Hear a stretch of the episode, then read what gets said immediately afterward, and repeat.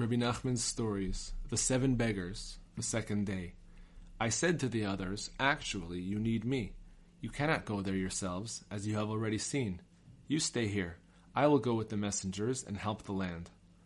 I went with them, and we came to a city in the land. When I arrived, I saw a few people come and begin to tell jokes. Then other people gathered around, and they told jokes, giggling and laughing. When I listened more carefully, I realized that they were telling obscene jokes. One made an obscene remark, and another would repeat it in a more subtle fashion. Some would laugh, another would enjoy it. I then went to another city, and saw two people arguing about a business deal. They went to court to settle the affair, and the court ruled that one was liable and the other innocent. However, as soon as they left the court, they once again began to argue. They said that they did not like the decision of this court and wanted another court. Since both of them wanted to try the case in another court, they chose another one.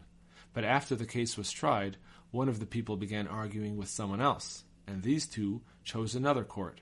The place was thus full of strife and argument.